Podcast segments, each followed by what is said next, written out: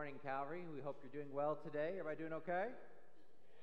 Super Bowl Sunday. We got a boiler game this afternoon. Full full day ahead.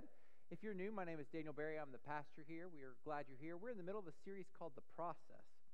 And the idea of the process is in order to be a disciple, we have to allow God to wait for it, perform the process of transformation into our life. So last week we talked about the parable of the seeds and the idea that if we scatter the seeds to the end of the earth, there's sometimes it's going to go in the bad path and it's going to be snatched away. There's sometimes those seeds will go into a rocky path. Sometimes those seeds will go into soil that's choked out by the pressures of the world. And sometimes that seed will go down into good soil. And so we kind of described it last week that, you know, we're turning over the soil of this life. And this is important because a lot of people approach the understanding of Christ for the intention of just getting to spend forever with God in eternity. But salvation is more than that. Salvation is a gift and it's not earned. But once you've received the gift of salvation, it should transform you. Because what we're really receiving isn't heaven, that's a benefit. What we're receiving is an eternal relationship with Jesus that can last now and forevermore. So, as you think about that, what, what, we talked about as we work over the soil of our life, God grows the crop. I can't, I can't put a seed right here and go, grow, right? But I can work over the soil of my life. So, it's important to remember God grows the crop, but the farmer works the land, which is the root of our own heart. So, around here, there's different tools, there's different ways you can work the soil. Around here, the way that we work the soil of our heart is called the discipleship pathway. And the discipleship pathway is a structure that helps us to learn to work the soil of our hearts, and in turn, we allow God to move in us and others.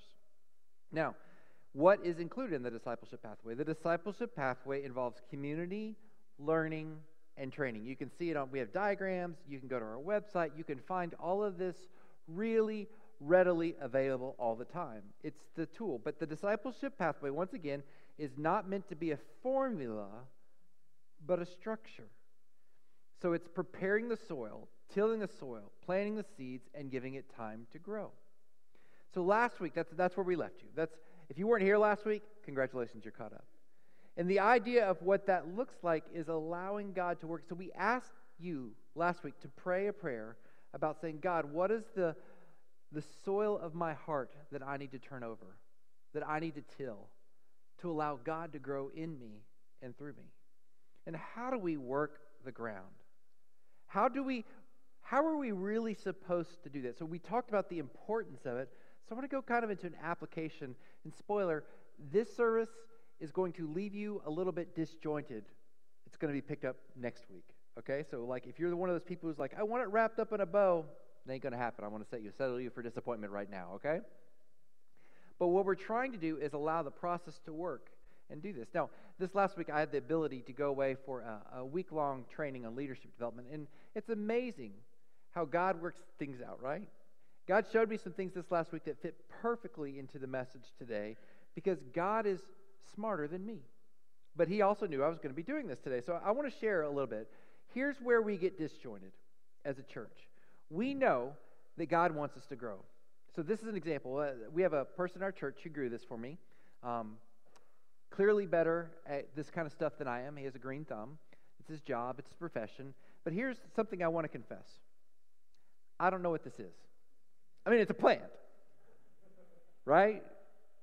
But I honestly don't know what the seed is that he put in here. And I'm not smart enough to look at this and know what actually this is growing. Okay, this may be it, and if so, I still don't know what it is. Okay, but in the process of what we're trying to do today, this is where many of us are. We sit here and go, okay, I see a little sprout, but I'm not fully grown. What am I going to be? And we don't like that in our culture. We want to we want to get to the finish line first. We, we want to read the spoilers before we go to movies. I, that may not be you, that's me. I, I, before I go watch the movie, I'll read the spoilers. And you're like, you're ruining the adventure. I go, no, I'm enjoying the adventure because I'm enjoying the adventure by knowing the plot before I go. Oh, this is simple math. Okay, some of you are like blown away by that right now, but through the process of transformation, we have to allow God to continue to grow, and we're going to continue to allow this to grow. And they're going to look different. Some are going to grow quicker than others. Some are going to have bigger blooms, and, and that's okay. But the process of this is allowing God to grow in our lives. Now, here's the problem I don't know what that is because there's a lot of different types of things that go into the ground and grow, right? I mean, around here, we think there's two corn and beans, right? But there's actually a lot of other things that grow that we put in the ground. And so we have an understanding. If we're tilling the ground of our life, we are to grow something. But what comes up may not look the same as the person next to you. And we don't always understand that because I think we in the church have misaligned our purpose and our plan with what God's actual intention for us in the idea of discipleship. Let me explain it to you like this. Um, the Great Commission says this uh, We are called to go into all the world, baptizing them in the name of the Father, Son, and the Holy Spirit. And over the pandemic, we've learned that about 20% of the church is gone in America and is not coming back. Why is that? Why are they gone? Could it be because we have, instead of actually making people who are disciples of Christ, we've done the following. Here's a quote from the book Future Church. Instead of going to all the world, baptizing them in the name of the Father, Son, and the Holy Spirit, here's what we did. We've gone into all the world and to make church attenders, baptizing them in the name of small group, and teaching them to serve a few times a month. That hurt. That quote hurt. Is that the end? So, what does this look like for us to develop this? We're, we're going to get to the scripture. If you'll bear with me, I'm setting this up a little bit longer than normal before we get to the scripture.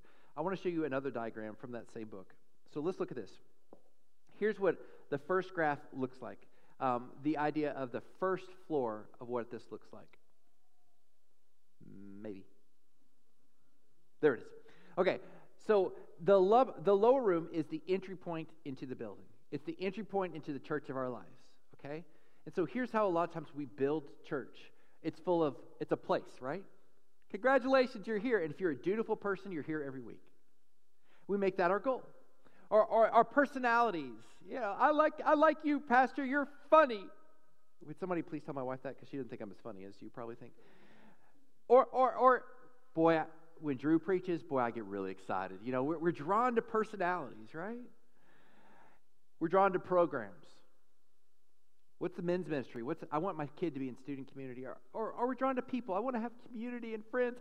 How's it going? All my, you know, extroverts. They, they, why do you go to church? I get to see my people, right? And hear me, all of those things are good and vital. But if we stop there, this is where we're making the church that is, you know, saying church attenders Small groups and serving is the goal. And what you're going to find is that actually isn't as fulfilling as you think. We actually have to transform ourselves. We have to continue to grow into the second floor of our discipleship. So, what is on the second floor? The second floor, it says there, is vision. The second floor is our purpose. If you understand your purpose, and what's our purpose? To go, we're followers that make followers of Jesus. Congratulations. We can probably all say that. If not, go out there and read it. It's written huge. We're followers that make followers of Jesus. That's, that's our purpose. That's not what I asked. What is your purpose? What's to make followers that make that's the general answer. But what's your purpose? Your purpose will drive your life. So let's unpack it like this if we have a church with only first floor people who are bought into the church as a place I go, or I want to see a few people, or I, am driven by, and that's a good entry place, but we don't ever learn, then we have a church that basically produces no fruit. No fruit because there's no growth. Growth produces fruit. We get that, right? So you don't have patience, patience. You don't have peace, the fruits of the Holy Spirit. You don't have kindness, and you aren't helping other people find those things. Translations. But if we're a church full of people who only do that, that's what we get. Now, Here's the hard part there are a lot of people who try to live a second floor existence without having the first floor. And I think we need to have the first floor. I think we need to be involved in community and local church attendance because these people will help us to have a purpose that is glorifying God. And without that, we will define our purpose by what we want it to be.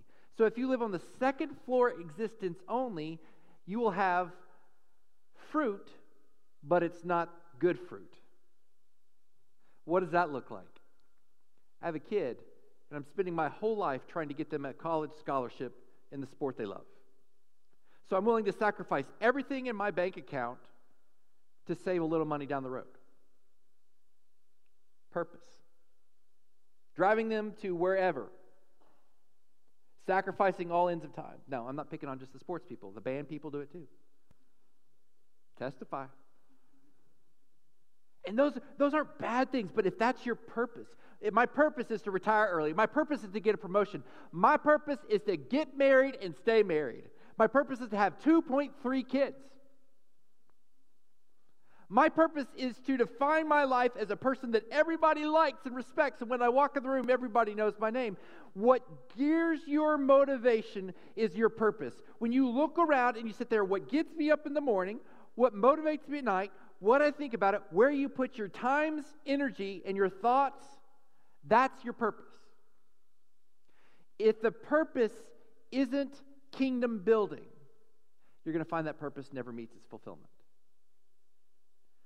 So, in order to transform like we need to transform, we need to understand what it looks like to transition from a first floor follower into the second floor. We use the people, the programs, all of these elements to help us follow and live out a kingdom purpose. Do you get it? So, Daniel, how do we do this? How do we get to the place? Well, I want to read to you uh, Galatians 5 16 through 18. And when I do, it sets up what it looks like to know that we're living for Jesus, that we're receiving the fruits of following him. What are the fruits of following him? Well, we've already covered this peace, patience. Ask yourself this last week Has, has my life in the day to day moment been guarded by those characteristics? Kindness, patience, right? It may be because your purpose is misaligned. So, how do we get that? How do we get the fruits of the Spirit? Right before he talks about the fruits of the Spirit, Paul discusses this in Galatians 5 16 through 18. Here's what it says I say then, walk by the Spirit. How do you get the fruits of the Spirit? You'll walk by the Spirit. And you will certainly not carry out the desire of your flesh or a bad purpose. For the flesh desires what is against the Spirit. I want what I want, right? And the Spirit desires what is against the flesh. These are opposed to each other so that you don't do what you want. But if you are led by the Spirit, you are not under the law. So, in understanding that ever since the beginning of time, Adam and Eve had a purpose, and that pers- purpose was to live in communion with God, glorifying Him. But when they got sidetracked from that purpose and they ate of that fruit off the tree of the knowledge of good and evil, they went from only knowing good, their purpose in life, to fully knowing evil, which was a misguided purpose for their life, which caused sin to enter the world. So, the way that we walk by the Spirit is to know our purpose. Do you know your purpose? It's to make followers that make followers of Jesus Christ. Right. That's not the question. Once again, do you know your purpose?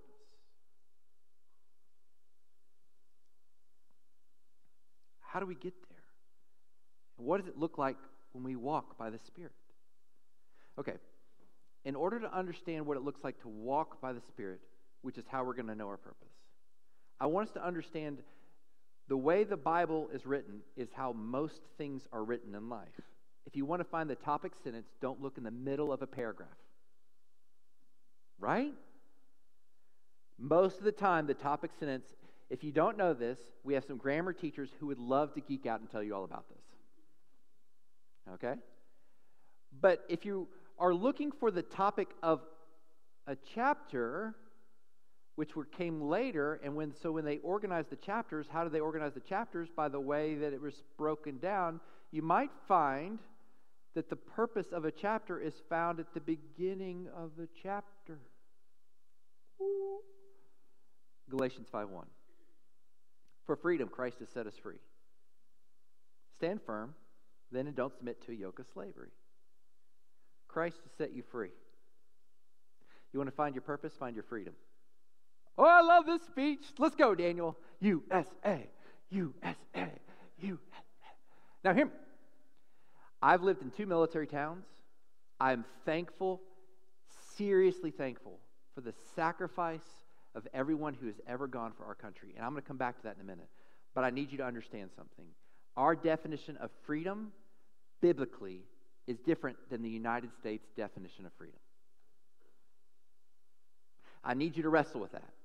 I need you to ask yourself before you get angry is what he's saying true?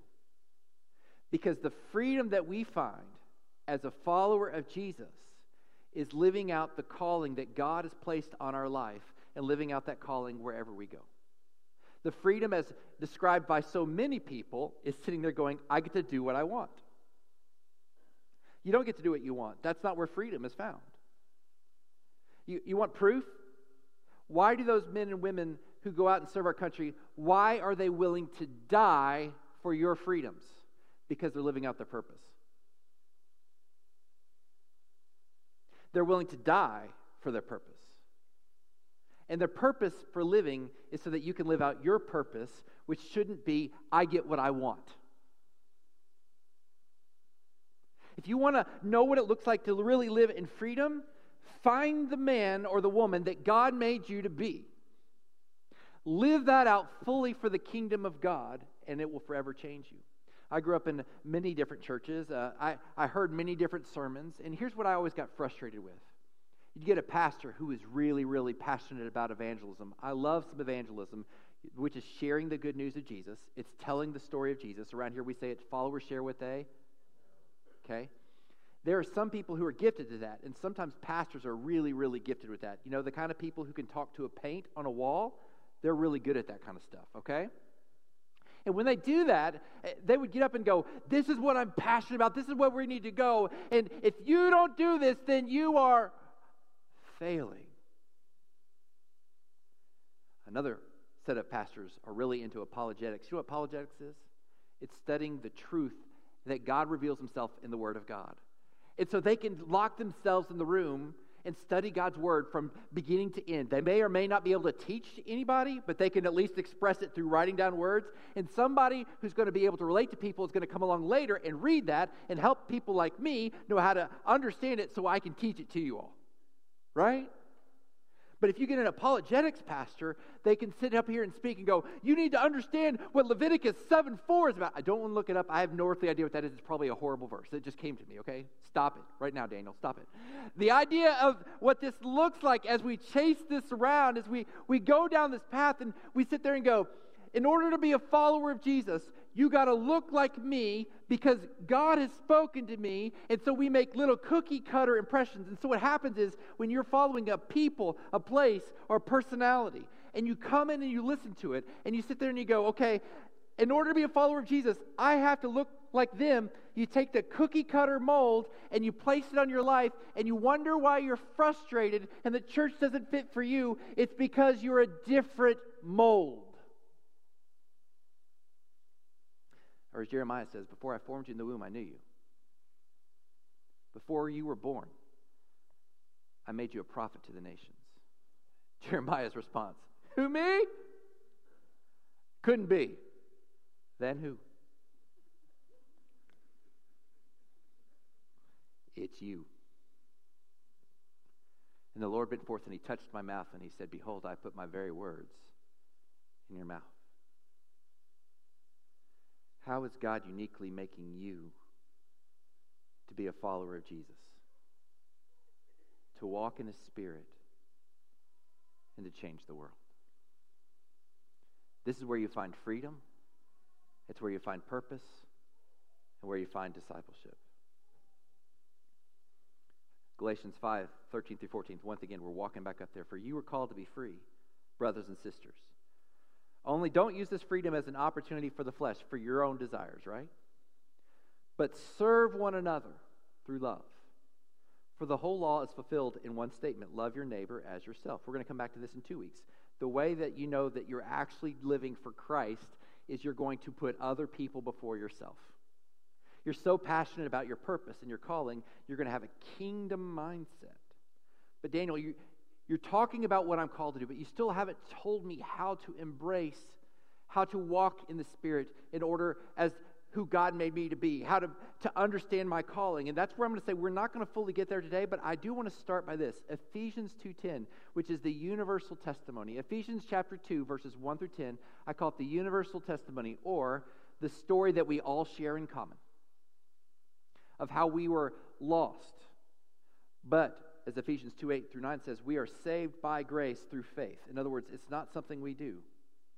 But God grows something in our lives because the farmer grows the crop, but we work the land. So we receive that grace and it's implanted in our whole in our whole heart, and then it begins to grow. For by grace we are saved through faith. Many, many, many of us can understand that that Jesus died for us.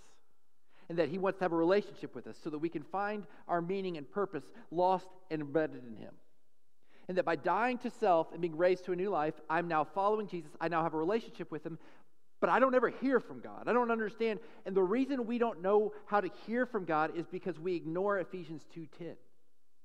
And Ephesians 2:10 says this, "For we are his workmanship, created in Christ Jesus for good works, which God prepared ahead of time for us to do." So when we receive God in our life, and salvation takes hold and takes root of our life, God begins to utilize something that is growing in us. And He, when He planted that seed, wasn't sitting there going, I wonder if this is going to be a tomato plant. Mm-mm. I wonder if this is going to be soybeans. I wonder if this is going to be a Gerber daisy. It's Valentine's Day tomorrow. Men, just a reminder. Some of you are panicked right now. Never Amazoned in church before, but doing it now. Do that real quick, then come back. We don't always know what's going to come up, but God does. And what He wants you to be is what He planted you to be. The word workmanship there, I'm going to geek out on you by doing a little Greek. It's a Greek word, and if you alliterate that word, it means the, the word is pronounced poema. Do you hear any words in the English language that are similar to, like, I don't know, poem? You are his creative masterpiece that expresses God don't make junk. And if he made you introverted, you're still his workmanship, created to do good works for the glory of his God. If you're the person who annoys everybody by your brazen personality, you are his workmanship. May need to refine it a little bit. He wants to use you. And maybe, just maybe, the reason that we're frustrated in our discipleship process, maybe, just maybe, we're frustrated in going to church is because we keep trying to make people other than who God made us to be. Now, hear me, all of us are called to share our faith because followers, they share what they, but some are gifted in that. Paul says some will be apostles and some will be evangelists and some will be etc., etc. So finding your giftedness and using your giftedness is for the glory of God. So the way that we need to approach this is shifting what it looks like for us to view the world. Are you, do you know who you are as Christ made you to be? Do you know how to? That's where you'll start hearing God speak to you. When you're walking in the Spirit's path for your life. You get it? So, how do we get there? Let's talk about the three shifts of culture. There's tactical, strategic, paradigm shift. You lead an organization, you already know these. But a lot of times we don't stop to think about it. A tactical shift, that's going, okay, that did not work. He's still sassing mom. Let's change our tactic. What is the punishment that works that keeps him from sassing mom? Parents understand that, right? Tactical shift. Strategic is when you come up with a plan for the tactical. We don't want him to badmouth mom. Let's come up with a strategic implementation to allow this not to happen. I, I don't know if this one just came to me. I don't know. It's, it may be speaking just to where your life situation is right now. But the church often, and what we do often, is we assume that our paradigm is correct. We assume that we're viewing the world well, and that so we have a strategic and a tactical plan. But what we don't ever do is get to the heart of the issue. So the way it may work is you both are introverts, and God has blessed your life with a really big extrovert who can't sit still. And so you have to have a paradigm shift that understands I can't make him sit still all the time or it's going to erupt like a volcano. Testify. And so you've got to paradigm shift the way that you view your child so that you can adjust your strategic plan, which will implement the tactics to help him or her grow up to follow Christ. We get that, right? The reason that a lot of times coaches lose games isn't because their tactics are bad, it's that they began with a bad viewpoint. We can beat anyone. No, you can't. You've only recruited one stars. Some of you won't get that, some of you will get it. And you can't paint an oil painting if all you have is watercolors.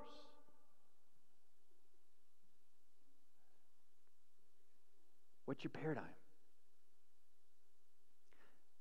In the way you live your life. How you know is where you spend your time, your energy, your thoughts, and your efforts, because that's your priority. So here's the paradigm shift we need to do. We need to make God and building his kingdom our priority. You want to know how to listen to the Holy Spirit? Find your calling, who God made you to be, and live that out. Yes, there are times that people come to me and go, Daniel, this is an exaggeration to prove a point. This isn't literal. God has called me to be to lead the underwater basket weaving ministry and I'll say, No, he didn't. No, he really has. I, I'm really, that's my calling. No, he didn't. So if the church sits there and goes, It doesn't actually fit, that's just wrong. And that's why we need the church sometimes to help us align with your vision, has to align with God's bigger vision, right? Underwater basket weaving doesn't help build the kingdom. That's just ridiculous. If you don't understand why, once again, another time, another place. But what we were trying to do is shift it. So, what we are going to is the reason this is important is because this is where we'll find purpose in our life, because just existing is not much of an existence.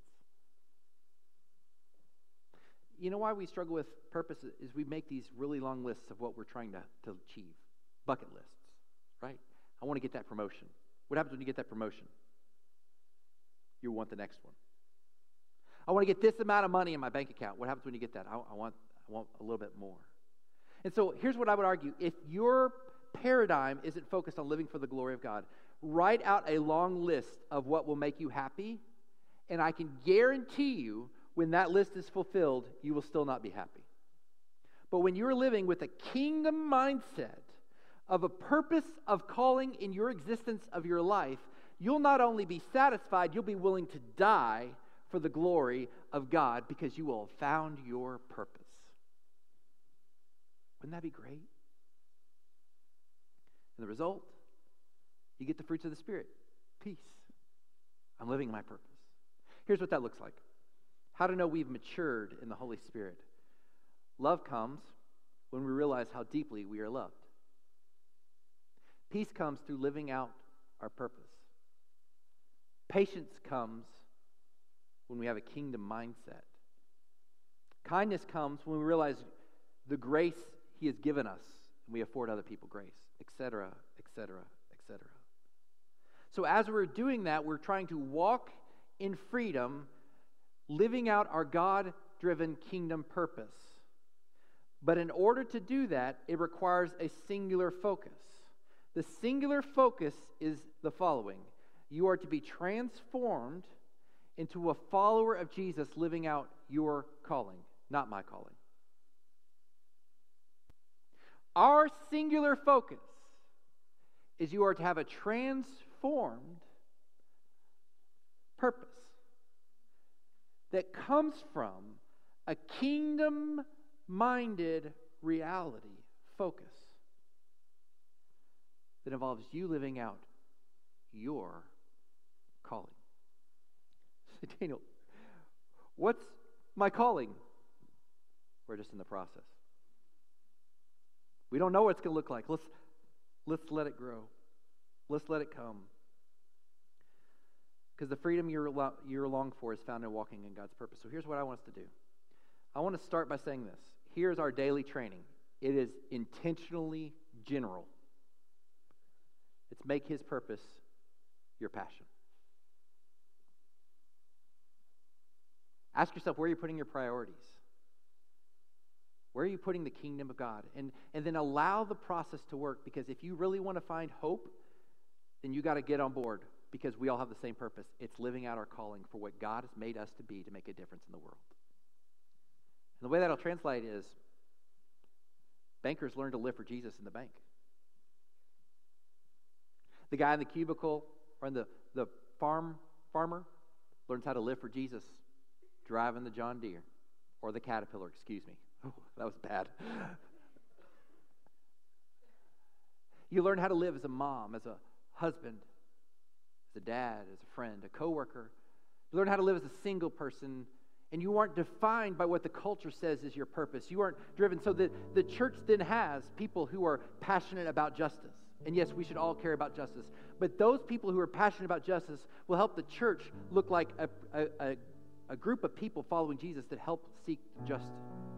You'll have a group of people who are passionate about evangelism. You'll have a group of people who are passionate about growing and serving. You'll have a group of people who are passionate about teaching and nurturing. You'll have a group of people who are passionate about raising kids. You'll have a group of people who are passionate about senior adults and taking care of those in the last stages. You'll have a group of people who are passionate about serving as deacons, and they won't be the same people who feel passionate about serving on the finance team, and they won't be the same people who feel passionate about waving to people in the parking lot because they have a different skill set. And so when you go into the world to see your world as your purpose driven life, oh, that's like Rick Warren. Let me quote him real quick. If I can find it. I can't, so I'm going to go on. When you live out your purpose, you'll find peace. Here's a, another quote my wife and I talked about. It's similar to Rick Warren's. God is less concerned about where you're going more than who you're becoming. Because when you become a follower of Jesus, the Spirit will guide you to where you need to go. So here's the homework assignment Daniel, how do I find my purpose? Well, first you got to commit to make your passion Him. The second thing you got to do is you got to begin to ask, How's God uniquely made me? So here's the homework assignment this week, okay? Your homework assignment is the following I want you to find five strengths, five strengths and five passions that you love, and begin to ask how could God use those. What are you passionate about? Disc golf? Say, no, I like it. Watercolors? I mean, write, write it down. Movies, talking to strange people and making them awkward. Yeah, I'm looking at a few of you. You are my inspiration for this. Reading, writing. I'm passionate about organizations. I'm passionate about finances and generosity. What would it look like if you and you and you and you and you and you and you and you and you and you, what would it look like if we all knew how our passion fit into the kingdom of God? How do we get there? Come back next week. Because we're going to be on an attempt. The process of unveloping this is to allow the Holy Spirit time to work out the God given passions and desires in your life because He don't make junk. You're His poem, you're His masterpiece. And when you learn to live in that, we will change the world, but for Him. If you don't have a relationship with Jesus, we'd love to talk to you more about that. Would you come up? Let's talk to you about that. The rest of you, I would encourage you, find your strengths. Have a conversation around the table. Identify how those around the table are different. If you have kids, do that with them. If you have roommates because you're in college, do that. If you're by yourself, do it with yourself and then call somebody. If you don't have anybody to talk to, call the church. One of us will talk you through it. Okay? Drew is an extrovert and would love to do that. Let's have those conversations, okay? So, God, we thank you for the process. And we pray that we would find how you are creating in us a beautiful picture of what it takes to make the kingdom of God flourish. So, God, we can't grow the crop, but we can work the soil of our hearts. So, God, right now, help us to rest in you, to see your glory, to see your goodness, to see your kindness, to see your presence. God, we thank you for who you are and what you're doing in our hearts and our minds. And Father, we pray we as a church would dramatically look more and more like a bunch of seeds growing up, reaching towards you as you guide us by the power of your Spirit. In your name we pray.